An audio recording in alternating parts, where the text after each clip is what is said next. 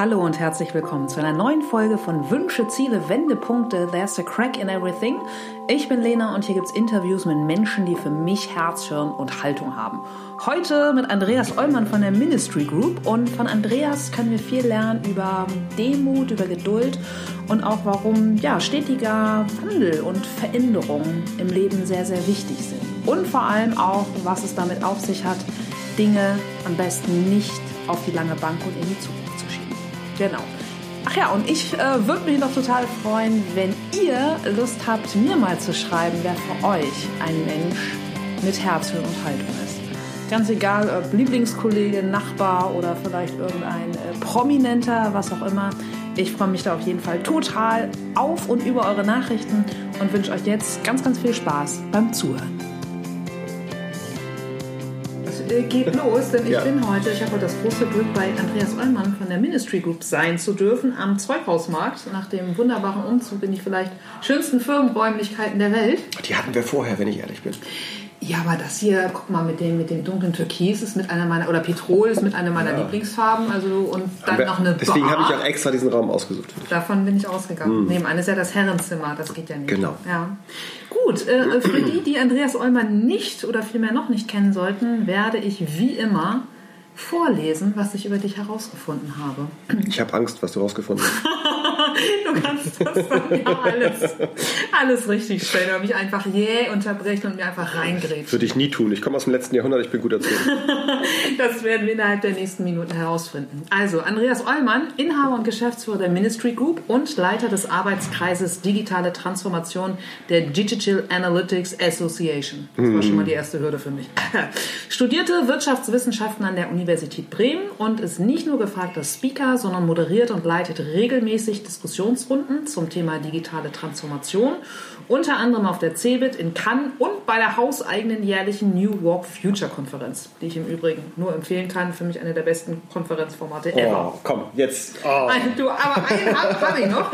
Die Nachwuchs fördert Andreas Ollmann als einer von 3 Gründern der Hacker School. Hat er auch gerade ein Sweater von an. Genau. Andi, ich freue mich riesig, dass ich bei dir heute sein darf. Ich freue mich, dass du da bist. Das ist großartig. Ja, vielen, vielen Dank. Mein Intro hast du über dich gehört. Du bist am Zug. Jeder meiner Interviewpartner ist zu Beginn gefordert, sich doch einfach nur runtergedampft mit 3 Schlagworten zu beschreiben. Ja, und damit geht es ja schon gleich wieder los. Das fällt mir ja total schwer. Eigentlich ist das ist so eine von den Fragen, die man ja bei Bewerbungen immer ganz schrecklich findet. So, was würden Freunde über sie sagen? Ich habe mich lange nicht mehr beworben. Ich auch nicht, eigentlich noch nie, wenn ich ehrlich bin. Doch, es gab mal eine Phase. Also ich glaube, was mir in den Kopf kommt, und ich hoffe, dass jetzt nicht irgendwie Leute, die mich kennen, sagen, bist du völlig bescheuert, wären die 3 Worte loyal, sozial und begeisterungsfähig. Cool. Hm. Ja, so. Sind mir gerade total spontan eingefallen. Keine Sekunde drüber nachgedacht. Gehe ich von aus. Ja, dann wäre doch einfach das 4. schönste Schlagwort noch spontan, oder? Richtig. Spontan. Wunderbar. Belastungsfähig, teamfähig. Ja. Genau. Du, es geht noch weiter mit dem Buzzword-Alarm. Aber einmal wieder auch bei dir zurückgesprungen im Leben. Was wolltest du als Kind werden? Erinnerst du noch einen Berufswunsch? Oh ja. Ich meine, wahrscheinlich wie alle kleinen Jungs, ne, wollte ich Bahnfahrer werden oder Lasterfahrer. Oder Baggerfahrer. Okay. So, da war ich aber wirklich noch kleiner Junge. Und dann habe ich Leistungskurse Bio und Chemie gehabt im Abi und wollte Biochemiker werden, eigentlich. Also wollte Biochemie studieren. Und so. Und dann kam es doch ganz anders. Also weder Lasterfahrer noch Biochemiker. Ja, ich wollte gerade sagen, weil was war denn dann letzten Endes dein Weg oder der Impuls, dann zu sagen, okay, ich mache Wirtschaftswissenschaften? Das war ein ganz wunderbares Gespräch mit meinem Vater, der mich dann irgendwann, als ich komme noch aus der Zeit, da hatte man als Junge noch eine Überbrückungszeit, weil nach dem Abi gab es erst ja noch die Bundeswehr. Zu meiner Zeit sogar 18 Monate. Und das war ganz hilfreich, weil tatsächlich so nach dem Abi war ich so, was mache ich denn dann? Und dann hat man manchmal das Glück, dass man mit seinen Eltern sich darüber austauschen kann. Und ich konnte das mit meinem Vater, der dann mich eigentlich die eine Frage fragte, fällt mir gerade noch ein in dem Gespräch, wo er sagte, und was willst du denn damit machen später? Und ich dann gesagt habe, ja, weiß ich nicht, was macht man damit denn so? Und er, na gut, das ist ein wissenschaftliches Studium, naturwissenschaftliches Studium Und was man damit wahrscheinlich so machen würde, ganz oft, ist irgendwie im Labor sitzen und forschen. Und wäre das was für dich? Und ich dann so sagen musste, nee, tatsächlich. Ich sehe mich jetzt nicht im weißen Kittel nachts im Labor sitzen und auf irgendwelche, weiß ich nicht, Ergebnisse von Versuchen zu warten und sowas. Sondern eigentlich würde ich eher mich sehen, sowas Ähnliches, was du machst, Papa. Der war Marketingdirektor bei Unilever. Und dann sagte er, ja gut, aber wenn du quasi ins Management willst, dann kannst du auch gleich Wirtschaft studieren. Und das fand ich sehr überzeugend. Und dann habe ich gedacht, ja, das stimmt. Eigentlich, ja, dann mache ich das doch. Mhm. So. Cool. Ganz pragmatisch. Mhm. Und für die, die jetzt die Ministry Group nicht oder noch nicht kennen sollten, mhm, wie würdest du jemanden, auch einem komplett branchenfremden, also jetzt von mir aus auch einem Biochemiker, wie würdest du dem erklären, was ihr hier macht? Boah. Also es gibt erstmal, wenn wir gerade vorhin bei Bullshit-Bingo waren, oder was mit Bingo, gibt es sozusagen den einen Satz, mit dem man schon mal die Lufthoheit gewinnt. Der geht nämlich so, wir sind eine Gruppe von Unternehmen, die Dienstleistungen entlang der Kundenkontaktkette erbringen. Oh, fire. Ja. Und damit hat man schon mal den anderen ruhig gestellt, weil er erstmal über nachdenkt, was das eigentlich bedeutet. Und dann kann man nachschieben, dass es natürlich darum geht, Unternehmen zu helfen, wann immer die irgendwie Kontakt oder Kommunikation mit ihren Kunden machen. Dann können wir prinzipiell helfen. Konkret heißt das, eine zur Gruppe gehört eine Werbeagentur, eine Social Media und PR-Beratung, eine Filmproduktion, ein Softwarehaus, Software-Consulting-Unternehmen und eine Unternehmensberatung für digitale Transformation und Datenanalyse. Und das ist dann sozusagen die Einlösung dieses komischen Satzes, Kundenkontaktkette und bitte, was wollt ihr eigentlich? Mhm. Also letztendlich immer Dienstleistung, es geht immer um Kommunikation. Und irgendwie auch immer um Digitalisierung bei allem, was wir tun. Ja, und mit Digitalisierung sprichst du es auch schon an. Ich muss jetzt einmal noch mit einem Buzzword, wobei das Wort Buzzword ja eigentlich schon wieder ein Buzzword ist. Eben, das ist das Coole. Deshalb übersetze ich das immer gerne mit Modevokabel. Ist auch ein wunderschönes Wort. Möchtest du das übernehmen? Ja, ist wenn ich darf. Ist eben auch keine Anglizismus. Nee, aber ihr seid ja, ich weiß nicht, korrigiere mich bitte, wenn ich irre, seit 5 Jahren in Sachen New Work unterwegs, um die Modevokabel jetzt mal zu pflanzen? Ja.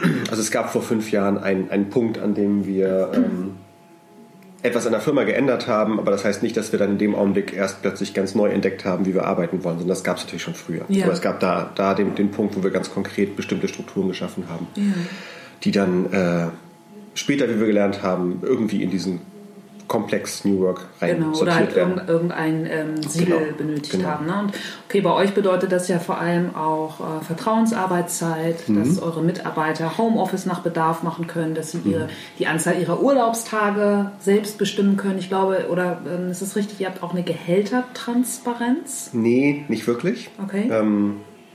Aber im Prinzip, ja, wir haben zusammen mit dem Team eine Formel entwickelt, nach der Gehälter bestimmt werden sollen, also sich bestimmen sollen, wie auch immer, als Antwort auf ein Problem, das, glaube ich, ganz viele haben, dass du dir als Vorgesetzter, als Unternehmen so viel Mühe geben kannst, wie du willst, dass du alle Leute gleich behandelst, aber trotzdem bleibt immer das Bild, Frauen verdienen sowieso weniger als Männer, auch bei uns natürlich. Und die Lauten kriegen mehr als die Leisen, was auch immer. Also du hast immer dieses Gefühl von Ungerechtigkeit. Und insofern, nein, es gibt keine Transparenz der Gehälter, weil auch das Team, mit dem wir es dann gemeinsam entwickelt haben, dann gesagt hat, nee, eigentlich brauchen wir nicht eine Tabelle, wo drin steht, Horst verdient das und Hertha verdient das, sondern wir wollen etwas haben, wo allen klar ist, was eigentlich Gehalt bestimmt und wie es bestimmt wird und dann dadurch sozusagen die Fairness und die Transparenz da ist, dass man weiß, wie es eigentlich entsteht. Und dann auch weiß, was ich denn eigentlich tun muss, um das Gehalt zu verändern. Ja, also mit all den Maßnahmen, die ihr lebt, schenkt ihr einfach euren Mitarbeitern volles Vertrauen und natürlich auch gleichzeitig volle Verantwortung. Und um es auch nochmal zu betonen, ihr seid für mich halt wirklich ein Wegbereiter in Sachen New Work, um jetzt wirklich die Vokabel einfach, damit wir es irgendwie beschreibbar machen können, zu benutzen und wo es eben nicht eine Worthülse ist und wo es eben nicht aufgeklebt wird, um zu sagen so, hey, digitale Transformation, ne? Wir gehören dazu, wir kleben hier einen Fixie an der Wand und machen halt irgendwie irgendwas im Internet. Aber auch da die Frage, weil ich kann mir vorstellen, dass es viele Zuhörer gibt, für die ist das vielleicht noch nicht Thema oder die sind in dem Bereich nicht unterwegs. Was war euer Impuls, die Agenturgruppe so aufzustellen und wie würdest du mit deinen Worten New Work bei Ministry beschreiben? zwei Fragen, über die man ganz lange reden kann. Ja. Aber das kenne ich schon. Das sind halt auch große Themen. Also wenn ich versuche, New Work mal relativ kurz zu beschreiben, dann kommt das ja eigentlich aus den 80er Jahren von Friedrich Bergmann, der hat das Wort erfunden, ein amerikanischer Soziologe ist er, glaube ich. Und der hat gesagt, Arbeit ist für die meisten Menschen sowas Ähnliches wie eine milde Krankheit, die man erträgt. Da kommt noch diese Idee der Work-Life-Balance her. So, hier ist Work, das ist doof und Life ist das Gute und deswegen brauche ich eine Balance aus dem Ganzen. Und New Work wäre dann Arbeit, die man wirklich, wirklich will. So hat er das damals zugeschrieben. Das war natürlich alles ein bisschen noch größer. Es gibt ein Buch dazu und was auch immer. Mittlerweile hat New Work ganz, ganz, ganz viele Facetten bekommen, ist auch, finde ich, nicht besonders scharf und per se finde ich das Wort auch eigentlich doof, weil alles, was new ist, ist eigentlich schon mal gleich wieder birgt in sich, dass es morgen old ist. Aber gut, so heißt es im Augenblick. Für uns für mich geht es darum, sich zu fragen, wie eigentlich heutzutage Unternehmen aufgestellt sein müssen. Denn ich bin ja Unternehmer und Betriebswirt, deswegen interessiert mich weniger ein soziologischer oder ein, philosophischer Ansatz, sondern mich interessiert, wie muss ich eigentlich mein Unternehmen aufstellen, damit es funktioniert in der Umwelt, die wir gerade haben. Und die Umwelt, die wir gerade haben, ist aus meiner Sicht sich sehr, sehr schnell verändernd durch Digitalisierung. Verändern sich die Märkte, auf denen man ist, radikal und sehr schnell und durch exponentielle Veränderungskurven. Und deswegen brauche ich ein Unternehmen, was sich auch kontinuierlich verändert, um überleben zu können. Und das bringt mich auch gleich zu dem Auslöser, was uns dazu gebracht hat. Wir haben 2012 nach einem Management-Buyout, als wir Ministry aus einer anderen Gruppe rausgekauft haben, haben wir uns hingesetzt und haben uns angeguckt, was man so tut bei so einer Strategie. Bei so einem Strategie-Meeting gab es eine SWOT-Analyse. Unter anderem guckt man sich da auch seine Produkte an und den Markt und so weiter. Und um es kurz zu machen, als wir unsere Produkte uns angeguckt haben, haben wir gesagt, fast alles, was wir heute tun, 2012, gab es vor 5 Jahren noch gar nicht. Und es gab auch das gesamte Ökosystem, in dem die Produkte stattfinden, nicht. Also, um es mal bildhaft zu machen, wir haben damals zum Beispiel Apps entwickelt oder Mobile Websites oder Social Media Sachen gemacht in Facebook und so. Und 5 Jahre vorher gab es noch kein Smartphone, es gab keine App-Ökonomie, es gab kein ernsthaftes Mobile Web, es gab zwar schon Facebook, aber bei weitem gar nicht so, wie es das 2012 gab. Und wir haben dann gesagt, warte mal, wenn wir vor 5 Jahren nicht geahnt hätten, was wir heute tun und eigentlich nur heute da sind, wo wir sind, weil wir relativ klein waren als Unternehmen und deswegen sehr, sehr schnell und sehr, sehr agil uns anpassen konnten, woher nehmen wir eigentlich den Glauben zu wissen, was wir in 5 Jahren können müssen als Unternehmen? Und wenn man dann noch berücksichtigt, dass wir ja perspektivisch hoffentlich wachsen werden und je weiter du wächst, umso weiter bist du als Inhaber oder Unternehmer weg von den Impulsen, die das Unternehmen von draußen kriegt, dann können wir eigentlich nur Glück haben zu überleben in einer Welt, die sich so schnell ändert. Und das war der Auslöser für uns, dann zu sagen, wir müssen ein Unternehmen anders bauen, als man das vielleicht klassisch so im Studium lernt, mit irgendwie Pyramiden und Hierarchieebenen und Berichtslinien und keine Ahnung was, Head of dies und Head of das, weil sowas Unternehmen relativ starr macht. Das sind Strukturen, die dafür gebaut sind, in der Industrialisierung Prozesse zu repetieren, möglichst fehlerfrei und eigentlich möglichst starr in seiner Entwicklung zu bleiben. Es sei denn, es gibt einen starken Veränderungsimpuls und dann gibt es so eine sprungfixe Innovationskultur. Und wir brauchen das genaue Gegenteil. Wir müssen uns kontinuierlich permanent verändern. Und daraus ergibt sich dann ein ganzer Haufen Folgefragen. Was muss denn dafür passieren? Da muss eigentlich jedes Teil des Unternehmens in der Lage sein, Dinge zu verändern, und zwar nicht Riesendinge, sondern kleine Dinge tagtäglich, wenn er oder sie merkt, weil die kleinsten Teile des Unternehmens sind die Menschen, dass irgendein Prozess nicht mehr optimal ist, dass man irgendwas besser machen könnte beim nächsten Projekt oder was auch immer, dann muss man prinzipiell die Möglichkeit haben, das zu tun und nicht darauf zu warten, dass die da oben das irgendwann hören und die da oben dann irgendwie einen Strahl von Weisheit durchs Unternehmen schicken, damit sich was verändert. Und dahinter hängen dann wieder ganz viele Sachen, wie Eigenverantwortung als Prinzip, Vertrauen in die Eigenverantwortung von Menschen, wie Transparenz über bestimmte Zahlen, bestimmte Informationen, die nötig sind, um Entscheidungen zu fällen, weil ich kann keine Entscheidung fällen, wenn mir manche Informationen einfach fehlen. Also daraus ergibt sich ganz, ganz viel. Aber diese ganze lange Rede dient dazu, um deine beiden Fragen zu beantworten. Was ist für uns New Work? Das ist ein stabiles, lernendes, sich permanent veränderndes Unternehmen mit allem, was da hinten dran hängt.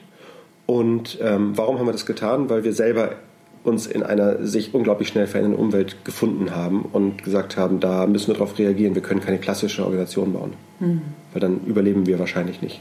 Ja, sehr, sehr spannend. Und du hast es gerade schon gesagt, mit die da oben, das gibt es ja einfach nicht, sondern ihr vier, kann ich sagen, Gründer oder seid ihr... Habt ihr ja, ist ein bisschen komplexer, weil das Unternehmen Ministry ist gegründet worden 1999 von meinem Partner Marco Luschnert und dann ist es halt zwischenzeitlich in einer Agentur, klassischen Agenturkonstrukt gewesen, ist dann wieder rausgekauft worden von uns vieren. Insofern keine Gründung, sondern quasi ein Übergang. Als Quartett. Und genau, wir irgendwie Inhaber. Genau. Das Inhaberquartett, ja eben nicht dort oben, sondern ja einfach mittendrin. Und was mich interessiert, Andi, ist, was hat das mit dir ganz persönlich gemacht? Und es bedarf ja einfach auch einer gewissen Haltung, einer gewissen Größe. Das hat natürlich ganz viel gemacht, weil auch, also ich kann nicht erwarten, dass das Unternehmen, was ich führe, sich permanent verändert, ohne dass ich auch von mir erwarte, mich dauernd zu verändern. Und das Gemeine an dauernder Veränderung ist, dass man sie nicht wirklich wahrnimmt. Du nimmst sie nur als Unruhe wahr. Insofern fällt es mir jetzt gerade schwer, spontan eine Veränderung zu sagen, oh, da gab es diese eine Geschichte und daraus habe ich mich dann so verändert, sondern man verändert sich tagtäglich idealerweise. Aber ich weiß noch, wie wir alle vier eigentlich relativ demütig wurden, als wir diese Erfahrung gemacht haben, von der ich gerade geschildert habe, mit diesem, hey, vor 5 Jahren wussten wir nicht, was wir heute tun, warum meinen wir eigentlich, dass wir wüssten, was wir in 5 Jahren tun müssten? Weil wir bis dahin schon eher mit so einem grundsätzlichen Gefühl durch die Gegend gelaufen sind, was auch, glaube ich, was mit dem Alter zu tun hat, da waren wir so um und bei Ende 30, hey, eigentlich sind wir doch unverwundbar und wissen doch eigentlich alles und können doch alles und überhaupt. Und das war schon so ein Punkt, wo wir gesagt haben, nee, eigentlich nicht. Eigentlich haben wir Glück gehabt bisher und wir müssen sozusagen unsere Kraft da reinstecken, so ein Unternehmen zu bauen, was selber lernen kann. Und das ist unglaublich schwer, unglaublich viel Arbeit. Und bedeutet natürlich, und ich glaube, das ist die größte Veränderung, diese Demut auch zu behalten und anzuerkennen und sich eben einzugestehen, das ist auch okay, wenn ich sage, ich weiß manche Sachen nicht. Ja. Weil man grundsätzlich ja in solchen Unternehmensstrukturen wird ja der Geschäftsführung oder den Inhabern immer zugeschrieben von allen, dass sie eigentlich alles wüssten und alles könnten und alles entscheiden können, weil sie alles wissen. Und das stimmt einfach natürlich nicht. So, und das sich selbst einzugestehen und auch immer wieder zu sagen und zu transportieren, wir können nicht alles wissen, sondern wir können aber viel gemeinsam herausfinden. Das ist, glaube ich, die größte Veränderung, die auch New Work mit sich bringt. Führung ist was anderes als in der klassischen Struktur. Mhm. Ja, und damit hast du mir im Prinzip schon meine nächste Frage beantwortet, nämlich was sind auch wirklich die persönlichen Herausforderungen im täglichen Business? Und ist es dann letzten Endes wirklich auch einen vermeintlichen, den ich mir bei dir nun überhaupt nicht vorstellen kann, aber einen vermeintlichen Stolz über Bord zu werfen und einfach mal im Team zu denken und sich einfach der höheren Sache zu verschreiben? Also ich finde, das Schwierigste ist tatsächlich das, was ich gerade schon angedeutet habe, sich auch immer wieder selber nicht reinbringen zu lassen in dieses Gefühl, dass das muss ich jetzt aber können und lösen, was immer wieder passiert. Klar, also weil letztendlich bist du natürlich als Inhaber eines Unternehmens, als jemand, der das aufgebaut und entwickelt hat, bist du selber ja auch trainiert auf eine Art Entscheidungsmaschine. Also was du als Führungskraft gut kannst, ist entscheiden. Und zwar schnell. Fragen stellen, Informationen bekommen, Entscheidungen fällen. Und dann bildest du dir natürlich auch ein, dass du das auch wirklich gut machen würdest immer, grundsätzlich. Und da rauszukommen aus diesem Reflex, dass ich sehe irgendein Problem, ich versuche möglichst viel Informationen zu bekommen und möglichst schnell zu entscheiden. Und das eben auch anzunehmen, dass man das gerade nicht weiß und entsprechend Fragen zurückzugeben, mit dem Team gemeinsam zu arbeiten, ist gerade dann immer besonders schwierig, wenn irgendwelche Krisen sind. Also wenn ein Unternehmen in die Krise kommt, wenn du selbst in der Krise bist, weil dann fallen wir ja alle, wir Menschen und auch Unternehmen, zurück auf ein Standardverhalten, Notfallprogramm. Genau. Ja. Und dann bist du wieder in diesem oh, das ist mein Problem, ich muss es lösen, Programm. Und da immer wieder rauszukommen, weil du eigentlich rational weißt, dass die Gruppe natürlich viel besser zu Ergebnissen kommen kann. Aber emotional manchmal dann zu schnell meinst, das ist mein Problem und das muss ich jetzt lösen. Vor allen Dingen, weil es natürlich einige Sachen gibt, die musst du entscheiden als Führungskraft, Inhaber, wie auch immer. Das sind, also es gibt halt Entscheidungen in einem unternehmerischen Kontext, die sind per se eigentlich einfach nur scheiße. Also es gibt keine gute Antwort, es gibt keine gute Lösung, es gibt nur überhaupt eine Lösung. Und in dem Augenblick, wo sie einfach zu fällen wäre, könnte man sie auch irgendwie in einem Team fällen, weil es bestimmte Algorithmen gibt, die zu einem bestimmten Ergebnis führen. Aber es gibt immer wieder Situationen, wenn man Menschen kündigen muss oder was auch immer, da gibt es keine gute und keine richtige Lösung. Das ist einfach eine blöde Entscheidung, die überhaupt gar keinen Spaß macht und die einfach gefällt werden muss. Und du weißt in dem Augenblick, dass du in 3 Wochen oder 3 Monaten oder 3 Jahren zurückguckst und sagst, die war falsch. Die ist hundertprozentig falsch, weil du dann andere Informationen hast. Und mit den Informationen von in 3 Wochen, 3 Monaten, 3 Jahren weißt du, dass sie damals falsch war. Das ist das Schwierige, weil du musst sie trotzdem fällen, auch wenn du weißt, dass sie falsch sein wird, aber nicht weißt, was daran falsch ist. Ja. Und das sind auch so typische Entscheidungen, die musst du auch als Führungskraft fällen. Die kannst du auch nicht delegieren. Es geht hier nicht um Basisdemokratie oder sonst irgendwas. Aber das finde ich immer das Schwierigste. Mhm. Tatsächlich. Ja, glaube ich. Ja. Und was würdest du sagen, welche deiner Stärken helfen dir dabei? Also wenn ich das so Revue passieren lasse, was du gerade erzählt hast, kann ich das beschreiben mit so einer Art, weiß ich nicht, weitsichtigen Souveränität in Kombination mit Demut? Mhm. Stärken. Ich glaube, ich bin tatsächlich deutlich geduldiger geworden, als ich früher war. Und Geduld hilft da auf jeden Fall. Geduld in Kombination mit Demut, weil wir reden ja immer über Veränderungen eigentlich. Veränderungen in dem System Unternehmen, Veränderungen in einzelnen Menschen. Und Veränderungen gehen nicht mit einem Knopfdruck oder sowas. Weder in einem einzelnen Menschen noch in einer Gruppe von Menschen, wo es eher noch länger dauert. Weil Systeme sich dann ja auch selber stabilisieren und so gibt es ja solche Effekte. Und wenn man da meint, es gäbe eine einfache Lösung und einen Knopf, den man nur finden muss, um ihn zu drücken, und dann ist alles plötzlich so, wie ich mir das vorstelle, dann hat man, glaube ich, ein echtes Problem. Das hat man wenn man sich mit Systemen beschäftigt. Insofern hilft da Geduld sehr. Auch Geduld, wie gesagt, in Kombination mit Demut, aber auch Geduld in dem Hinblick, dass man manchmal Sachen auch einfach laufen lassen muss. Also wenn ich Menschen zugestehe, dass sie Entscheidungen fällen und dass sie damit auch automatisch Fehler machen dürfen, logischerweise, dann ist es immer wieder schwierig, sich zu fragen, bei dem, was ich da gerade sehe, was da an Entscheidungen entsteht, und ich der Meinung bin, dass das vielleicht eine fehlerhafte Entscheidung ist oder dass das nicht gut ist, dass ich sie so nicht fällen würde, sich dann immer zu fragen, kann ich das aber trotzdem zulassen, dass es so passiert. Und das ist wieder eine von den schwierigen Entscheidungen, weil in dem Augenblick denke ich ja erstmal, ich würde es besser machen, meine Entscheidung.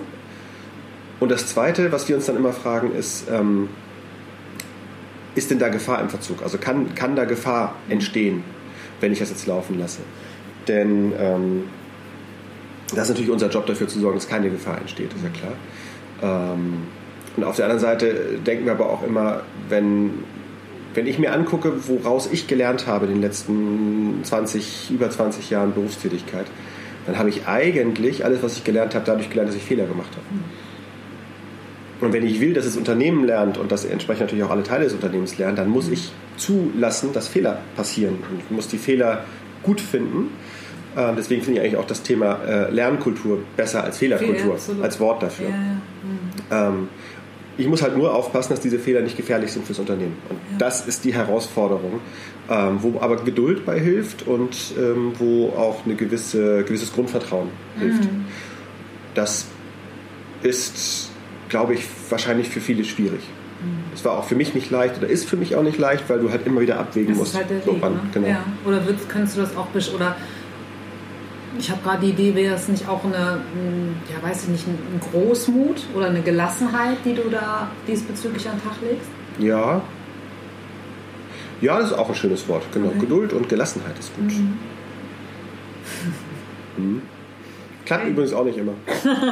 Aber ist ja auch logisch, wir sind ja auch alles Menschen. Ich wollte gerade sagen, wir sind ja alle auf der Reise. Ja, und rückblickend, Andi, auf deinem Weg gibt es Momente, wo du sagst, das war irgendwie echt ein Meilenstein oder der Mensch hat mich so geprägt, so beeindruckt oder vielleicht auch so unterstützt, dass du so lebst, wie du lebst? Hm. Oder dass du so führst, wie du führst?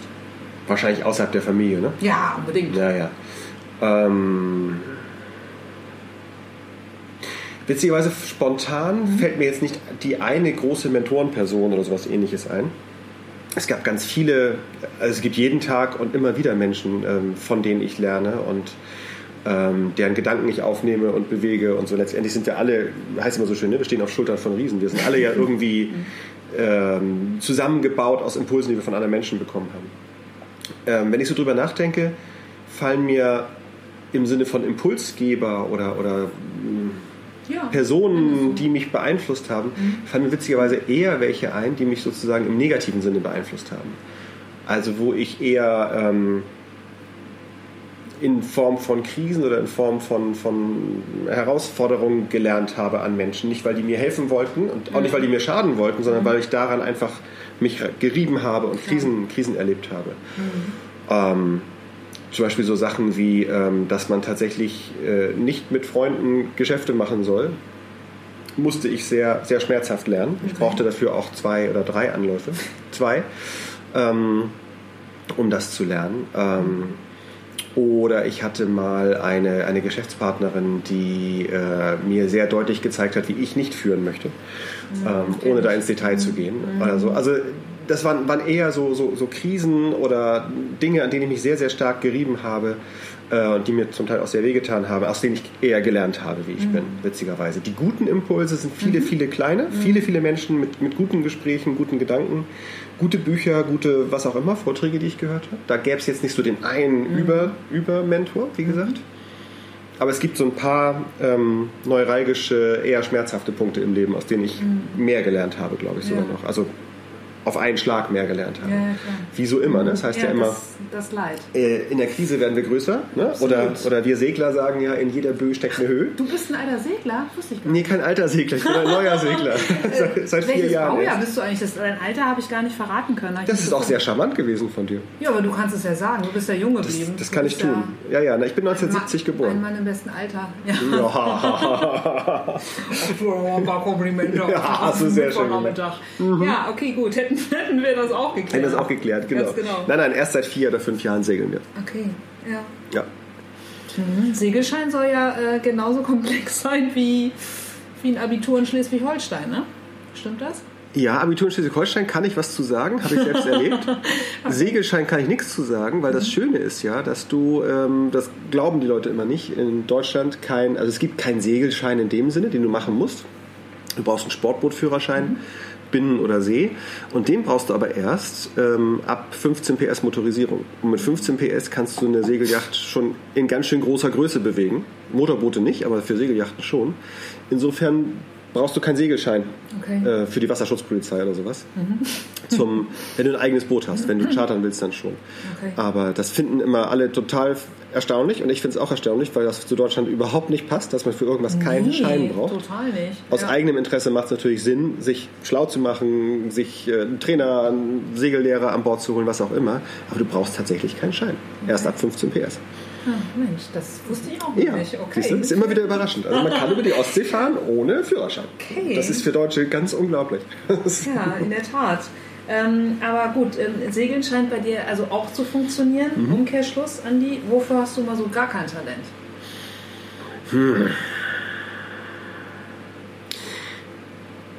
Es gibt viele Dinge, die ich nicht gut kann, wo ich vor allen Dingen auch unzufrieden bin mit mir selbst, wenn ich sie tue. Ich glaube, es gehört natürlich dazu, zu meiner Rolle und zu dem, was ich so gerade mache. Grundsätzlich gehört es dazu, wenn du Unternehmer oder Führungskraft bist, dass du auch die Dinge tust, die du nicht gerne machst oder wo du nicht gut drin bist. Ich habe nur das große Glück, dass wir zu 4 sind und wir 4 uns relativ gut ergänzen als Charaktere, aber auch mit unseren Stärken und Schwächen, sodass viele meiner Schwächen dann dankenswerterweise von meinen Partnern mit übernommen werden können, sodass ich die nicht so oft machen muss. Aber es gibt so Dinge, ich bin nicht richtig gut im Verhandeln zum Beispiel.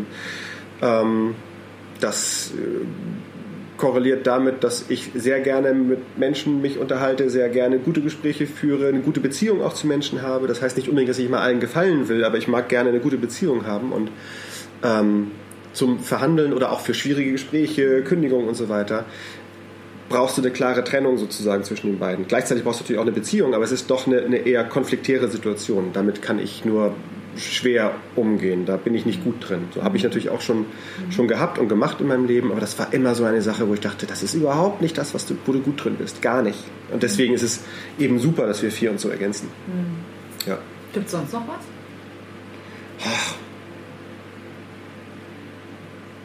Da würde mir bestimmt was einfallen, wir haben nicht so viel Zeit. Ne? Elegant, als hätte ich es nicht gemerkt, aber du, dann fragst du. Man kann es, glaube ich, zusammenfassen. Alles das, wo ich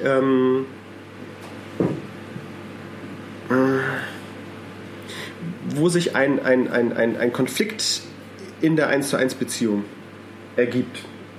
Damit kann ich schwer umgehen. Und da gibt es natürlich ganz, ganz viele Anwendungen. Also wie gesagt, Kündigungsgespräche, Verhandlungen etc. pp. Aber wenn ich das eindampfen sollte, sind es immer dann Situationen, wo man nicht unbedingt das Ziel hat, positiv miteinander umzugehen, weil es einfach in der Situation sozusagen immanent drin ist. Das sind alles Dinge, die mir super, super schwer fallen.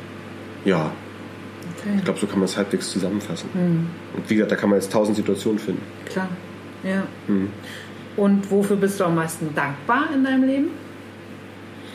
Das ist mir relativ klar. Ich bin unglaublich dankbar dafür, in diesem Land, in dieser Zeit geboren zu sein. Das ist ein Mega-Los im Leben, was ich da gezogen habe, in der Lebenslotterie. Und dafür kann man gar nicht dankbar genug sein. Also vor 100 Jahren in Deutschland wäre, glaube ich, eine nicht so dolle Sache gewesen. Ich glaube, fast irgendwo anders auf der Welt ist auch echt gerade, also wir haben ein unglaubliches Glück in diesem Land, in diese Zeit zu kommen. Ich sage immer Westeuropa, Demokratie, Jackpot. Also First World Problems, alles andere. Absolut. Ja. Und Startseite deines Browsers finde ich auch immer spannend. Ja, die ist spannend, weil die ist blank. Also ich habe keine Startseite. Wenn ich einen neuen Tab mache, dann macht mein Browser automatisch ein Google-Suchfeld dahin und fertig. Okay. Und gut, letztendlich braucht man die heute ja auch gar nicht mehr so sehr, weil zumindest bei Chrome, ich weiß gar nicht, ob es bei einer anderen auch so ist, der stellt die letzte Sitzung wieder her. Ja, das heißt, ich habe da irgendwie zig Browser-Tabs, die ich immer benutze. Und wir haben ja eigentlich alles in unserer Firma ist ja in der Cloud und ich muss eigentlich brauche nur einen Browser, um zu arbeiten.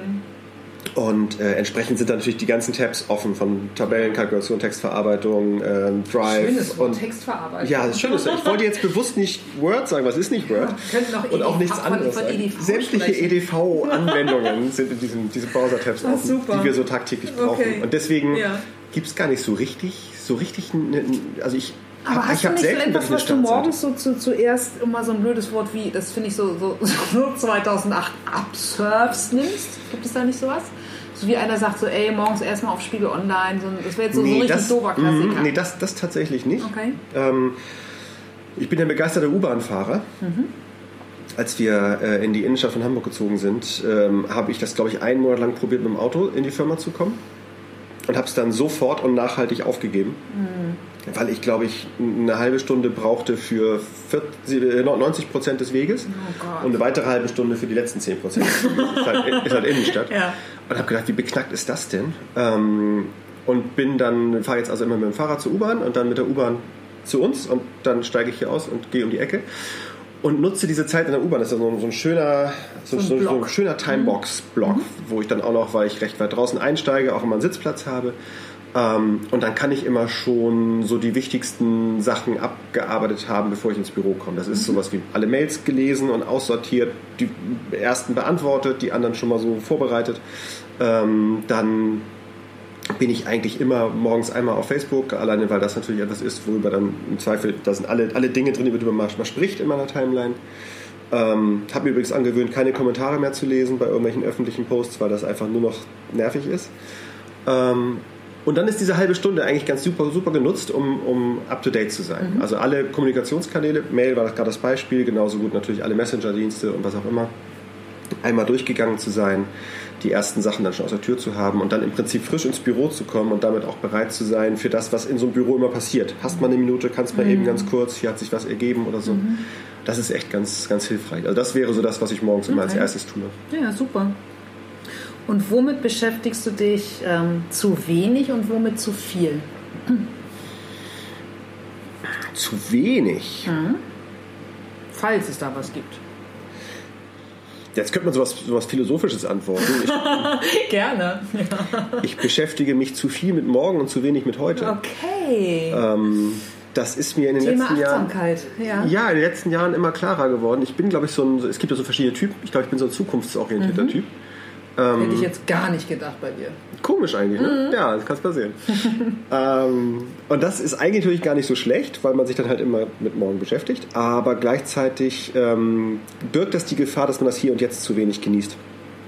Und das ist was, an dem ich gern arbeiten würde. Also mehr wirklich auch im Hier zu sein und nicht immer schon im Hier an das Da zu denken. Mhm. Okay. Ja, schöner Plan.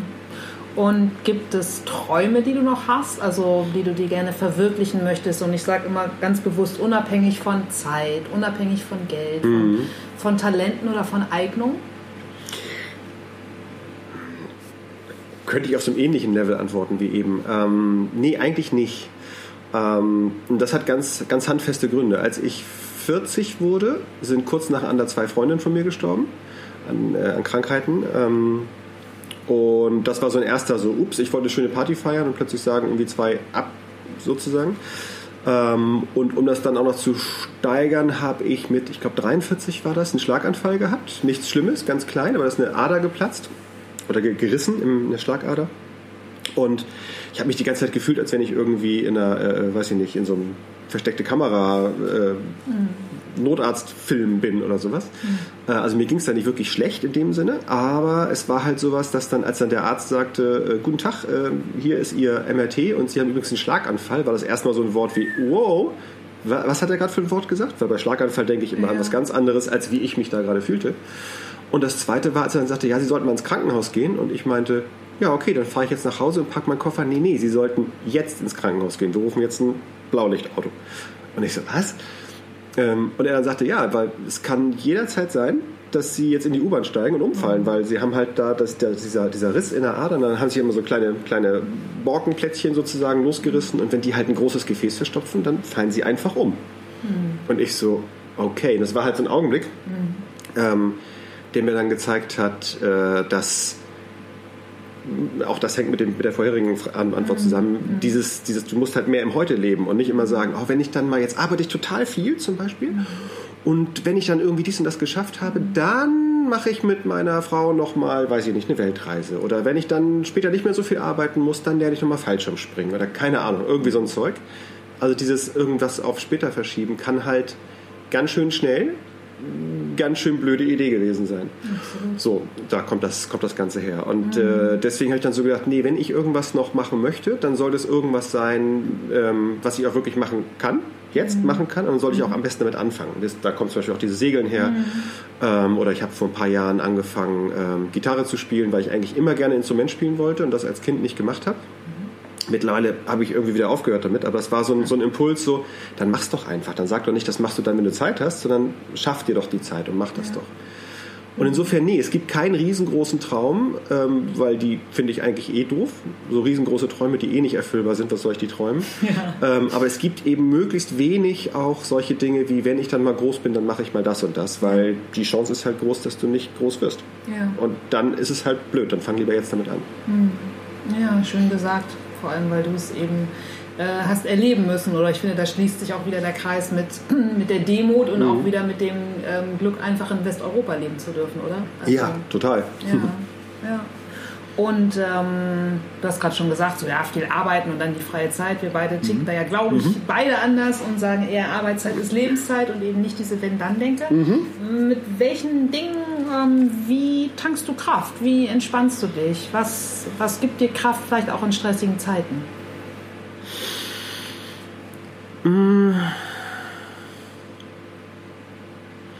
Ich glaube, was mir am meisten Kraft gibt, ist meine Familie. Ich habe manchmal das Gefühl, ich lebe 2 verschiedene Leben, was sich gerade voll komisch anhört. Ist gar nicht so hart gemeint, wie es gerade vielleicht klingt. Aber ich habe es geschafft, Ging auch nicht von jetzt auf gleich, aber ich habe es geschafft, dass es tatsächlich so einen Punkt gibt auf dem Weg nach Hause, wo grundsätzlich das Büro und die Arbeit und so erstmal da bleibt im Büro und ich dann ein privater Mensch bin und sein kann zu Hause. Das geht natürlich nicht hundertprozentig, es gibt immer irgendwas, was dann das mal durchbricht und das ist jetzt auch nicht so ein festes Bollwerk oder sowas, aber dass es grundsätzlich funktioniert, zu trennen zwischen dem beruflichen Menschen und dem privaten Menschen, sodass der private Mensch auch privat sein kann und sich dann auch konzentrieren kann auf Familie und was gemeinsam machen und solche Sachen. Und das hilft mir sehr, das merke ich, dass ich da wirklich so eine klare Trennung für mich habe. Das führt manchmal dazu, dass ich dann auch gar keine Lust habe, zu Hause was zu erzählen, was ich so im Büro gemacht habe den ganzen Tag. Was aber auch so ein grundsätzliches Ding von mir ist, ich kann ganz schwer Situationen reflektieren, in denen ich gerade bin. Die muss erstmal ein bisschen gesagt sein, damit ich sie sozusagen im Zugriff habe für die Ratio. Und vorher ist sie erstmal emotional erlebt. Und dann, wenn es dann durch ist, dann kann ich es auch erzählen, aber es ist halt schon ein paar Wochen später. Also ich habe nicht so eine Situation, dass ich so ganz, ganz dringend nach Hause fahren muss, um mit meiner Frau ein Thema zu lösen, sondern ich brauche eher dass ich gerade das dann da nicht mehr lösen muss. Mhm. Das ist so das, was mir am meisten Kraft gibt eigentlich. Ja, voll schön. Ja. Ja. Und du hast es ja auch schon gesagt, bei euch ist jeder Tag anders oder ihr seid am Dauerlernen und in der Dauerveränderung. Wann hast du bewusst zuletzt was Neues getan? Was du für dich als neu deklarierst? Mhm. Gut, da ist natürlich sowas wie Segeln oder Gitarre spielen oder so sind Beispiele. Es gibt ja ganz viele Leute, die haben so Rituale oder sowas. So, die machen jeden Morgen genau um die und die Zeit auf. Gut, das mache ich auch, weil der Wecker halt angeht und die Kinder irgendwie Frühstück brauchen und so. Und dann machen sie erstmal das und das, keine Ahnung, brauchen die Tasse Kaffee und brauchen die halbe Stunde für sich selbst oder irgendwie sowas. Oder lesen immer morgens 10 Seiten in einem Buch oder ich weiß nicht, was es alles gibt. Das habe ich alles gar nicht. Wenn man so will, ist mein Ritual, immer ein bisschen irgendwas zu verändern. Cool. Und das sind totale Kleinigkeiten. Also es ist sowas wie... die Dusche mal mit links abwischen, nachdem ich geduscht habe. Trocken wischen, weil man halt immer alles mit rechts macht. Und ich habe hab dann immer gemerkt, ich habe so einen immer gleichförmigen Bewegungsablauf, den ich habe. Ich fange rechts an, dann drehe ich da so rum, dann mache ich irgendwie, keine Ahnung was, den Duschschlauch trocken oder weiß ich nicht was. Also eine bestimmte Reihenfolge. Und das war total maschinell. So zack, zack, zack, zack, zack, konnte ich aus dem Stammhirn machen. Und dann habe ich irgendwann gedacht, das ist eigentlich blöd. Weil dann kommst du in so eine Routine rein. Und ich glaube, dass körperliche Routinen auch geistige Routinen auslösen, umgekehrt. Ja. Und dann fange ich halt immer an, plötzlich so, ich wische die jetzt mal andersrum. Cool. Oder ich steige bewusst mal an einer bestimmten Station bei der U-Bahn aus und fahre anders. In Hamburg gibt es so eine Ringlinie mit der U3. Fahre mal bewusst andersrum zum Büro. Oder verändere den Weg ins Büro permanent. Nicht, weil ich Angst habe, dass ich entführt werde oder sowas, sondern weil ich dann... Weil ich dann manchmal steige ich dann an ein paar Stationen vorher aus und steige auf den Stadtrat und fahre mit dem Rad zur Firma und wieder andersrum. Also einfach permanent ein bisschen was zu verändern, weil ich glaube, dass es hilft, auch beweglich im Kopf zu bleiben. Oder umgekehrt, wenn du zu starr bist und zu ritualisiert, dass du dann halt auch maschinell ritualisiert denkst und Sachen verarbeitest. Stichwort neue Wege im Hirn, weg von der Autobahn hin zur Dschungelschneise. Cool. So was, genau. Echt cool. Ja, und jetzt noch meine Lieblingsfrage zum Schluss, Andi. Was würdest du heute dem Teenager Andreas raten? Ich glaube, ich würde ihm genau das sagen, was ich auch tatsächlich den echten Teenagern sage. Ich bin regelmäßig in Schulen und mache da so Berufsorientierungskurse und so ein Zeug. Und wir haben ja auch die Hacker School gegründet, mit denen wir ja Kinder für IT begeistern wollen. Ich würde sagen, frag dich nicht, also erste Aussage ist, frag dich nicht, was du werden willst, weil du bist ja schon was. Ich finde das eine ganz furchtbare Frage, die Omas dann immer ihren Enkel stellen. Was willst du denn mal werden, wenn du groß bist? Man ist von Anfang an was, man verändert sich nur. Und ich würde auf jeden Fall dafür plädieren, und das wäre auch eine Botschaft, die ich mir damals hätte geben müssen, fokussier dich nicht so auf Berufsausbildung. Also frag dich nicht, was du studieren sollst, um den und den Job zu machen, weil wir uns, glaube ich, gerade wenn wir jetzt Teenager sind, klar sein müssen, dass es die Jobs, auf die wir uns vielleicht jetzt gerade vorbereiten, halt während unserer Lebenszeit zu 90% nicht mehr geben wird. Also die verändern sich halt.